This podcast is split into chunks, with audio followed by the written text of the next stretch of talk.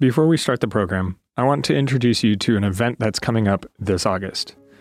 The Loma Linda Institute of Worship is offering a worship leadership certificate to help leaders and pastors take their congregation's worship experience to the next level. This August 9 through 12 event will include presenters Randy Roberts, Adriana Pereira, Nicholas Zork, Wayne Buckner, Richard Hickam, and more, and provide the opportunity to perform on stage with Steve Green and the Heritage Singers. Come sing, pray, write new music, share testimonies and resources, and grow together with like-minded worship leaders from across the world. Go to LLIW.net to register. Well, good morning, everybody, and happy Sabbath. I love our traditional Sabbath greeting. I just love hearing those words, happy Sabbath. But when we say the same thing over and over again, we can go into intellectual neutral. Have you noticed that? Sometimes we lose track of what words mean when we say them over and over again. And so I change up my Sabbath greeting from time to time. Those of you who were here last night had a little bit of practice, so you're going to have an edge on those who are not here. But here's my Sabbath greeting nowadays. This is what I say. I come into the church and I say, Happy Salvation by Grace Through Faith in Jesus Christ Alone Day. Okay, now it's your turn to the person sitting next to you. Go ahead. Happy Salvation by Grace Through Faith in Jesus Christ Alone Day. It just rolls right off the tongue, doesn't it? It's just so great. It's so great. As I shared last evening, I said that at a church recently to a brother, walked in the foyer. I didn't know him. Happy Salvation by Grace Through Faith in Christ Alone Day. And he was startled by it. He said, Happy the investigative judgment is about to unfurl upon you, and you had better be ready day. I said, what is this, an Adventist church or something? I said, listen, happy I've read Daniel chapter 7, and judgment is in favor of the saints of the Most High God day. And that was the end of the discussion, right there. The Sabbath is good news. That's what I'm trying to say to you. You can take a deep breath right now, and you can be free from all the anxiety of trying to earn God's favor because you already have it. You already have God's favor in Christ. Well, that was the best children's story I've ever heard in my life, Gigi. Thank you. High-fiving Dad over there. Man, what a blessing. What a blessing, and thank you. I have two things I want to share with you. Two things. Number one, I'm so thankful that Jesus healed your heart. I really am. Number two, I'm in love with you, Gigi. I'm in love with you. Thank you for that story. So now I have a story for you and for everybody else. When I was a little boy, I think I was 7 years old, just going on 8, and it was the summer, and I had the privilege of being at my grandmother's house with my two younger brothers, my younger sister, and more cousins than I could count. The place was swarming with little kids. And our grandma was incredible. So it was wonderful to be at her house. She was the classic grandma. She was the real deal. She wasn't like any of these modern hot grandmas like my wife. I'm a grandpa and my wife's a grandma. And I'm telling you, you look at her and you just don't want to call her grandma.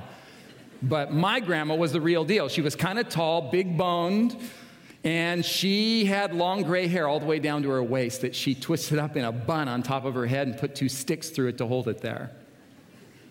It was just a wonder that it would stay there all day long. My grandmother made all of her own clothing on a treadle sewing machine. No electricity necessary for this woman. She made all of her dresses, same exact pattern, but different, I think she called it calico material. All the way from her neck down to her feet, those beautiful dresses. This was my grandma. She had a loaded shotgun by the front door, like grandmas used to have. And she said that it was there in case any Democrats came around. I didn't know what that meant as a little boy. I'm still not sure I know what that means. My grandma was a real grandma. She had her teeth in a jar by the bed.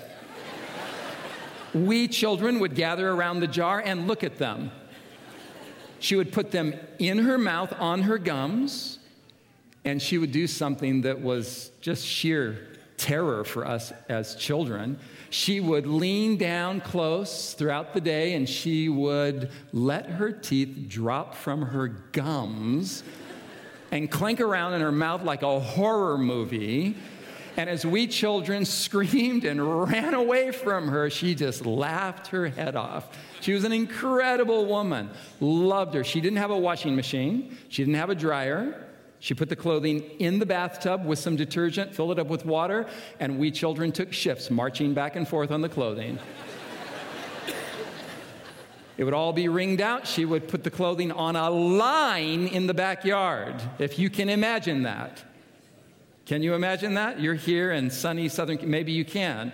All the clothing would be hanging there in the backyard. I remember one time very distinctly, I went into the backyard. We were just playing, but something caught my attention. I looked up on the line, and I saw my little boy undies hanging right there. And right next to them, my grandma's underwear, massive undies. And I said to myself, my grandma is big.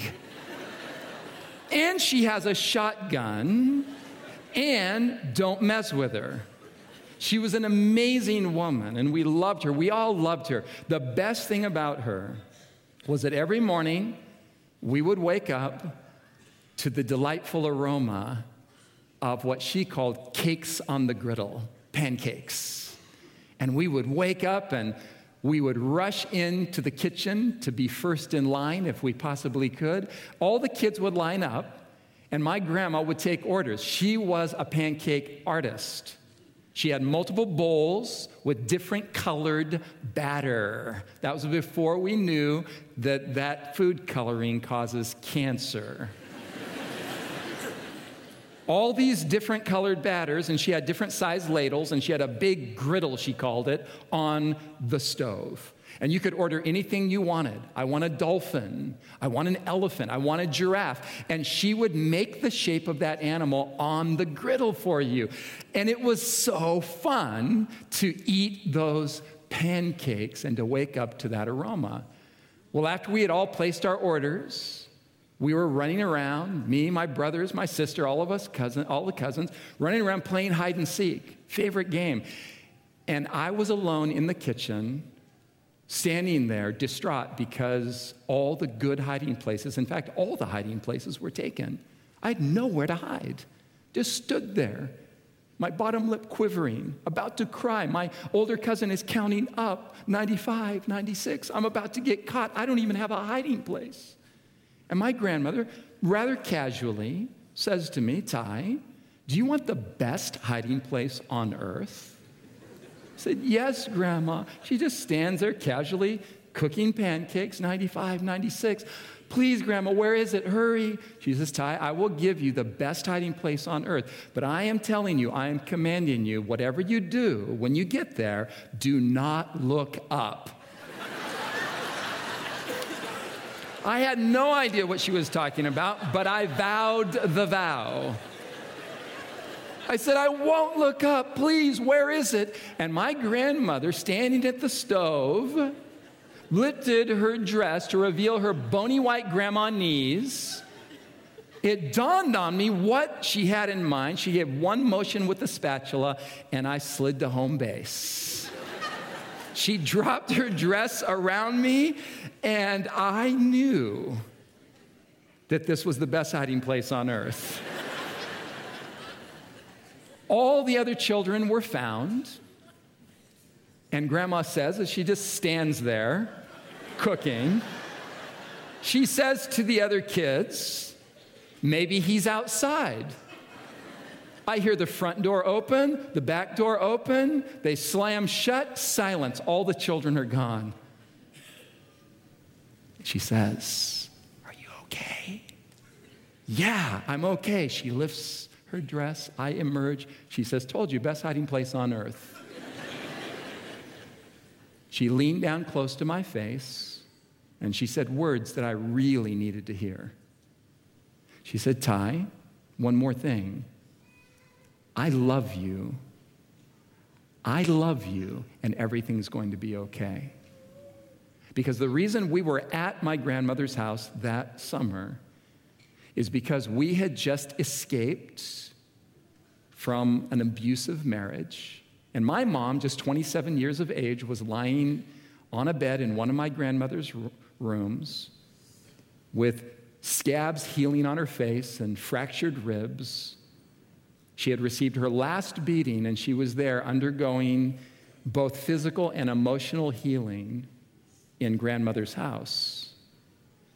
The memory of that woman is forever embedded in my memory, especially when I smell pancakes, even lame Denny's pancakes, any pancakes. I smell that aroma, and I remember the refuge of my grandmother's house, and I remember her love for us as a family.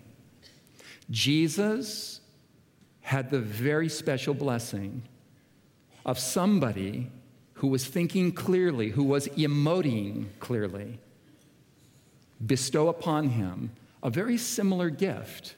I want you to track the story with me in Matthew chapter 26. On this occasion, we're drawn in to an encounter that Jesus is first having with his disciples. Now, it came to pass when Jesus had finished all these sayings that he said to his disciples. So pause right there. The storyteller, Matthew, on this occasion, wants us to see that Jesus is now, if you come from the previous chapter where he's been teaching and healing, he's now alone with his disciples. And they're on a foot journey. They're headed somewhere. They're going somewhere. And now there's a more private conversation. Jesus is with his disciples. They're walking along after he had finished these sayings, after he had been teaching. Verse 2, he said to them, "You know that after 2 days is the Passover, and the Son of Man will be delivered up to be crucified." Jesus says to his disciples, "In 2 days, I'm going to be crucified." Now, remember those words, 2 days. Just pull those out of the text. Hold on to it for a minute. We're coming back to those words. In just 2 days, he's going to be crucified. Now, the thing that's fascinating at this point is that there is a complete silence on the part of the disciples regarding what Jesus has just said. This is a startling thing to say. Just casually walking along, headed to some destination. In 2 days, I'm going to be crucified. They're silent. Why are they silent? They're silent because a harmony of the Gospels reveals to us that they are constantly pushing back on this idea that the Messiah will die. They have constructed in their minds a false conception of the character of God that is power-based. And Jesus is in the world to deliver humanity from all coercive notions of the character of God. They don't get it. They're looking for a Messiah who will be a military political leader that will conquer the Romans and exalt Israel to the pinnacle of political power in the world. They want a Messiah with some muscle. They want a Messiah who will take some people out.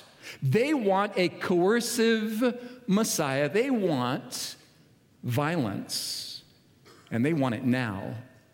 But Jesus is, through the story of his life, whispering and sometimes shouting an entirely different narrative into their consciousness. He's trying to communicate something different to them. They're silent on the idea of a crucified Messiah. But this is fascinating because after he gives this little prophecy, we come to verse 3, and now the storyteller wants us to come from Jesus and his disciples and over to another location, another area. Maybe it's across town. I don't know the geography exactly on this occasion, but there's something going on. Then the chief priests, the scribes, the elders of the people assembled at the palace of the high priest, who is called Caiaphas. So the religious leaders have gathered together, and they are conducting some kind of conversation that is described for us in the next verse. And they plotted to take Jesus by trickery and kill him. But they said, get this, don't miss this part, but they said, let's not do it during the feast, the religious festival, lest there be an uproar among the people.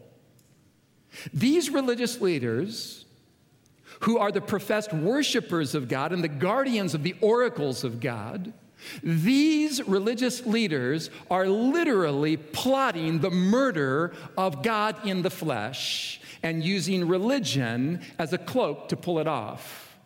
Religion, it turns out, is the best place in the world to hide from God.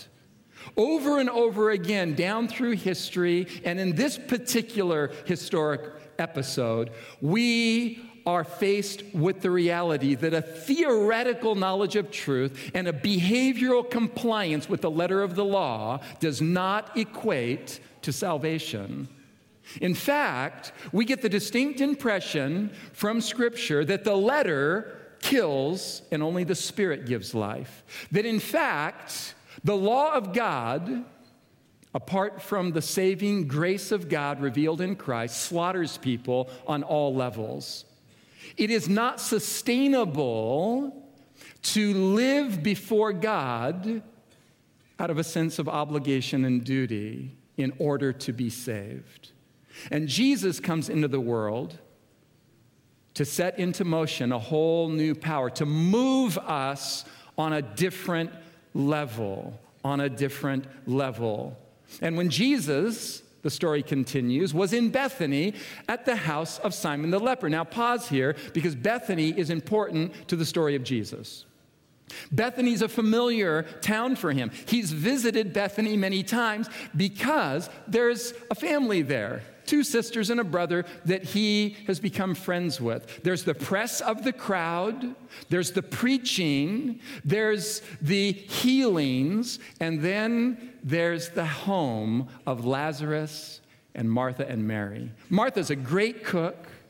Mary's a scholar, loving to sit at the feet of Jesus to learn from him.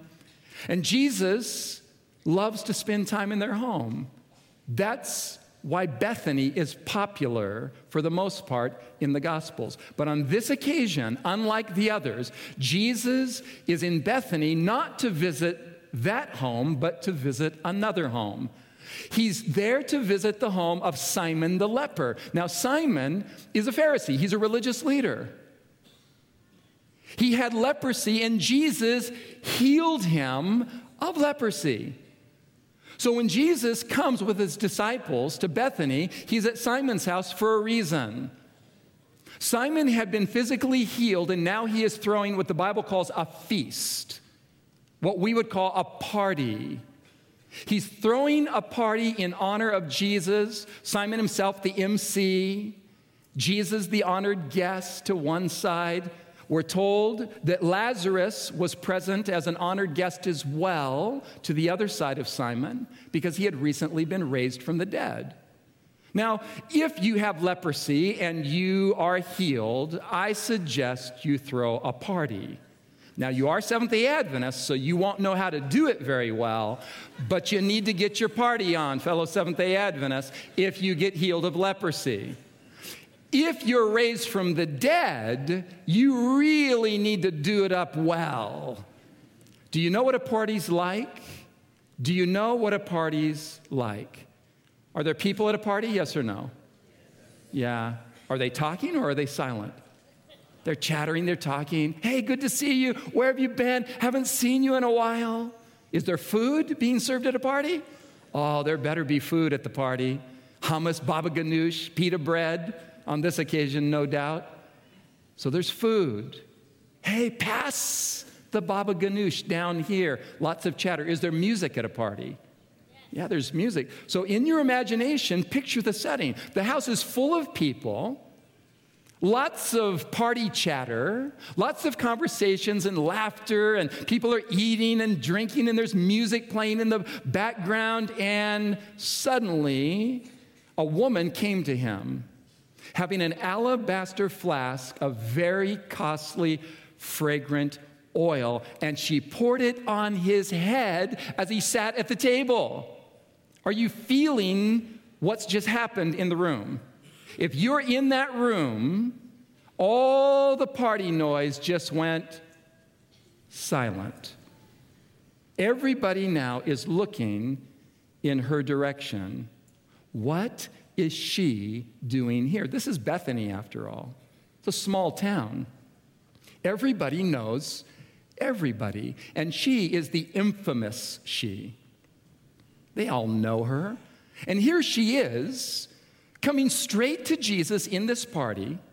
Somehow she's worked up the courage. She's moved to go to him on this occasion, and she pours this fragrant oil all over his body. Can you picture it in your mind? It's on his head. It's trickling down through his beard, onto his clothing. The whole room, the house, is pervaded by the aroma of this gift. What is she doing? Why is she there? What's driving her? But when the disciples saw this, they were indignant, saying, why this waste? For this fragrant oil might have been sold for much and given to the poor. So the disciples are responding with anger because they're interpreting her act as waste. But how did Jesus interpret her act? But when Jesus was aware of it, he said to them, why do you trouble the woman? For she has done a good work for me. What they interpret as waste, he interprets as good work. And this is precisely how the gospel works. This is the inner workings, the psychology of salvation brought to us here. This woman has had an encounter with the love of God in Christ. And that encounter has produced in her an overwhelming sense of desire to find him, to minister to him, to be with him, to lavish upon him her gift. It's a good work. It's not waste. It's extravagance, but it's not waste. It's love. Now, according to Luke's gospel, not only are the disciples indignant, but Simon is sitting there, thoughts coursing through his mind, according to Luke chapter 7, and he's thinking, if Jesus were a prophet, he would know what manner of woman this is who is touching him. Because after all, prophets know things, don't they? If he's really a prophet, he would know. I mean, we all know. Apparently, he doesn't know what manner of woman she is, or he wouldn't let her touch him. And here, Simon's theology comes to the surface. He has a distorted picture of the character of God in which he believes that God is the kind of God that when people are guilty, when they're filled with shame, when they do wrong, God pulls back from people. He doesn't even want to be touched by such people. But Jesus is allowing himself to be the recipient of this woman's gift. He's allowing this woman to touch him because Jesus knows something about the Father that Simon doesn't know. Jesus knows that the Father is eager to draw close to sinners, that we in our shame can expect God to take special interest in us. God leans in all the closer when we are in need of his pardoning love to bathe our conscience and to free us and to liberate us from the self-incrimination that's haunting us. Jesus knows God. Jesus is God in the flesh. And we are watching the most beautiful unfolding of the character of God right before our eyes. But Simon's just sitting there in his dark legalistic framework, saying, why is he even allowing her to touch him? Doesn't he know what manner of woman she is? Which immediately, of course, begs the question, hey, Simon, how exactly do you know what manner of woman she is? But the truth is, it comes through the story, and it's more explicit in the book Desire of Ages by Ellen White, that Simon was, in fact, the man in that community of Bethany who had violated this girl as a young lady and stolen her innocence from her and heaped shame upon her and drove her by his violation into a life of self-loathing, giving her body to one man after another. Yes, Simon, you know what manner of woman she is. The problem is you don't know what manner of God this is. You've missed the point. You think that God backs up when he knows. But the fact is, the secret of our healing, yours and mine here this morning, the secret of our healing is to be perfectly known and perfectly loved simultaneously. The most glorious experience a human being can ever have is to know that he knows and he loves me still. That gives me the strength and the confidence to begin to want to be with him and to experience his fellowship. This woman had experienced spiritual healing, emotional healing, psychological reordering of her entire inner landscape. Simon had experienced physical healing. Praise God for that. But this woman had experienced healing on an entirely different level. Well, what was going on in her thinking? Jesus unpacks it for us. He says to the disciples who are indignant at this point, "For you have the poor with you always, but me you do not have always." And this is the line we need to latch onto right now. For in pouring this fragrant oil on my body, she did it for my burial. This wasn't just a random, haphazard, messy act of emotional outburst. This was a calculated act of emotional genius. This woman had done what was customary to be done in that community, in that culture, at that time in history. They weren't embalming bodies.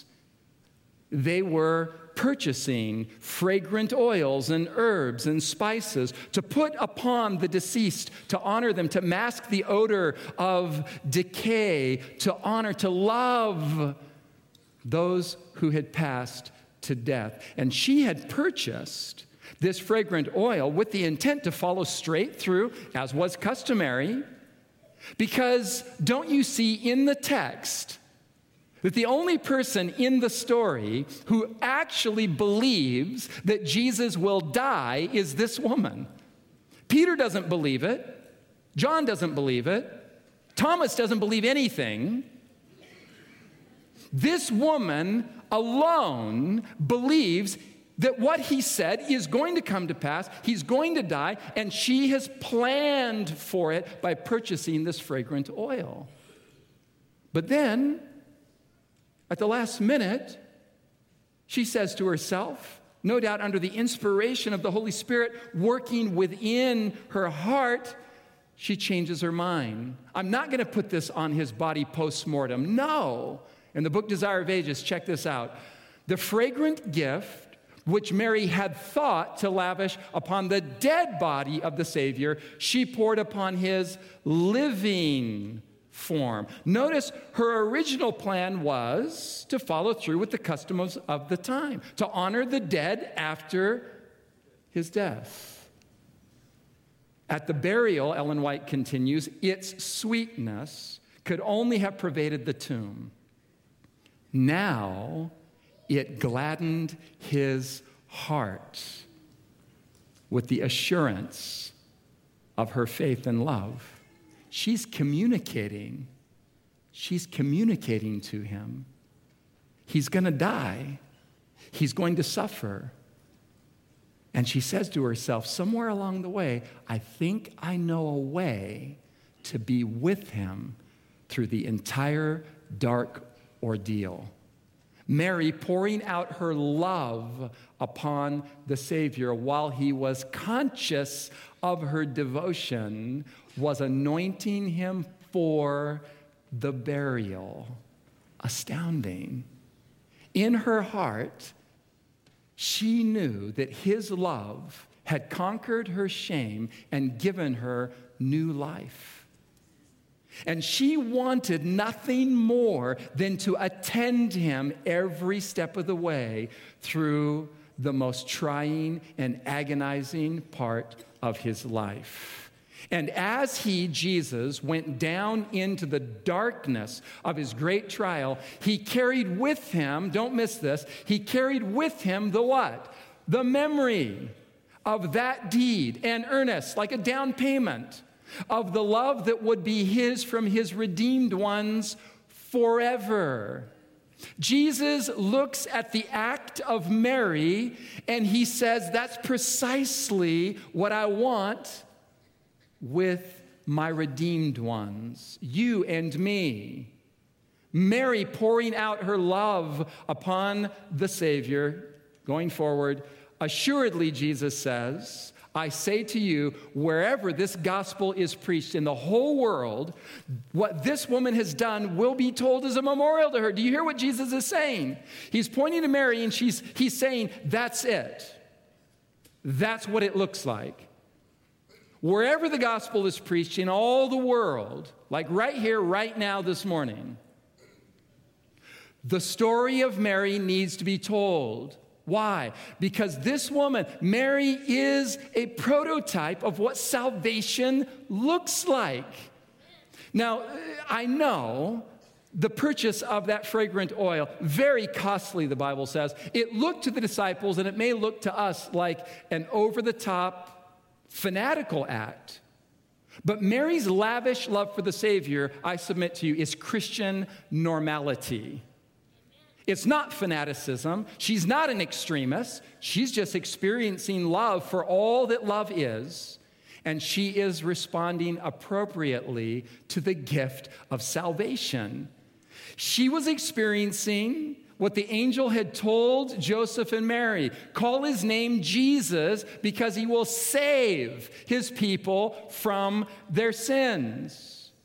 We have emasculated this word, saved, salvation, from its meaning by reducing it to merely going to heaven and having eternal life after we die or after the resurrection and second coming of Jesus.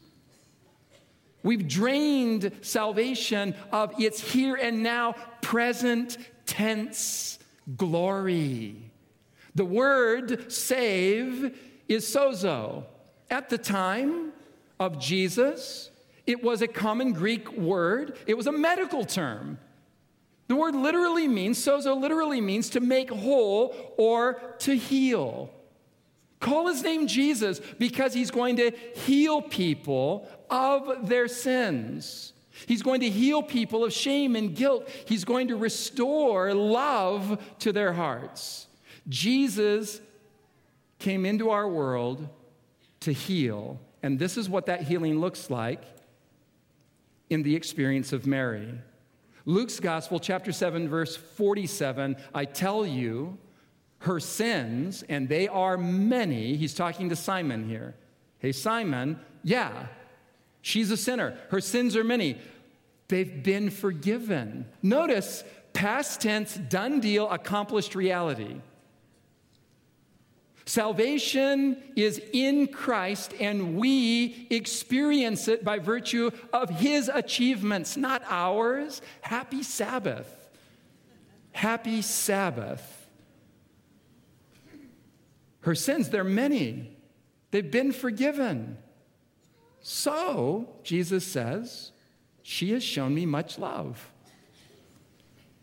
She has shown me much love. Love is birthed out of a genuine sense of the forgiving, pardoning love of God in Christ.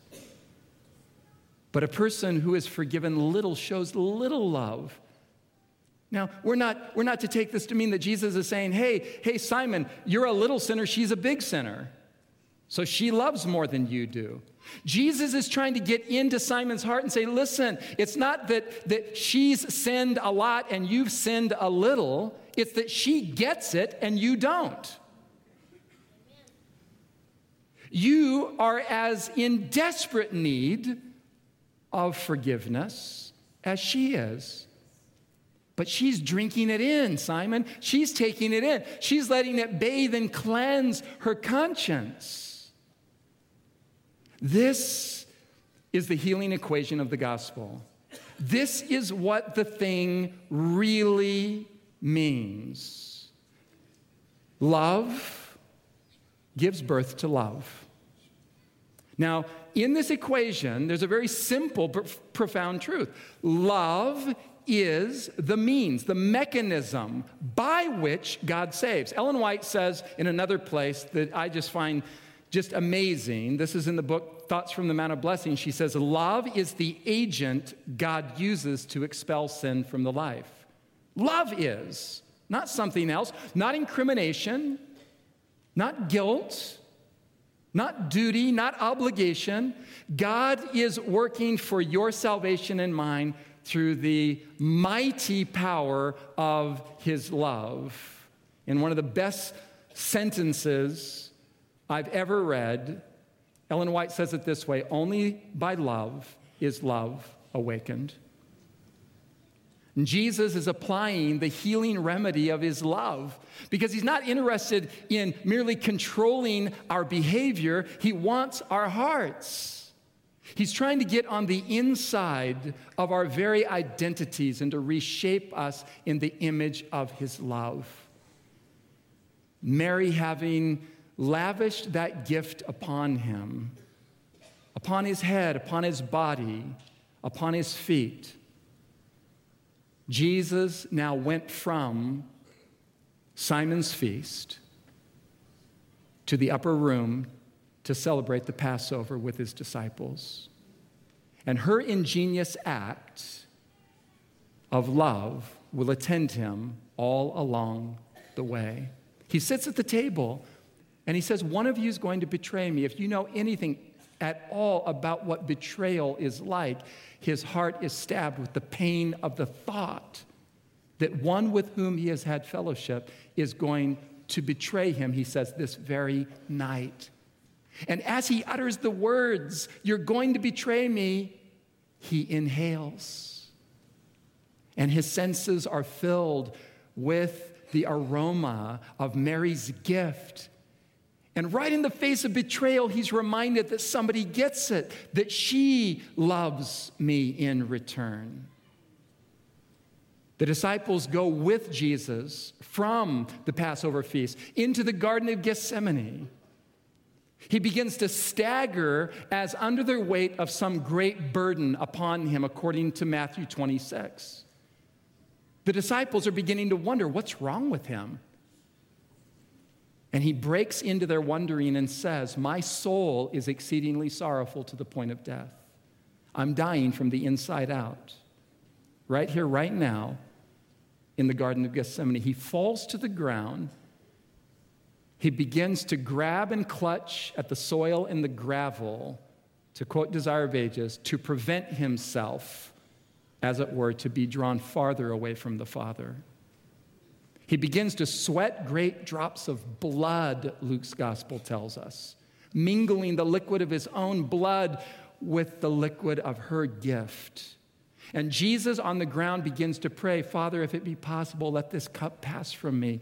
Nevertheless, not as I will, but as you will. And with every breath he takes, in the midst of his agony, Mary is present to remind him, I love you. I get it. I see it. You're going to die for me. I believe it. And from Gethsemane, they take him to judgment. And finally, to the cross, and they drive nails through his hands and feet.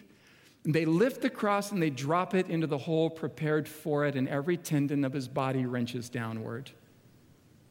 And Jesus, hanging between heaven and earth, looks down from the cross, and Peter isn't there, and John isn't there, and James isn't there.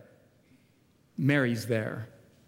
He looks into her eyes, and with every labored breath, the aroma of her gift fills his nostrils, and he is reminded in the midst of his pain of her sin being forgiven and her response of lavish love returning to him.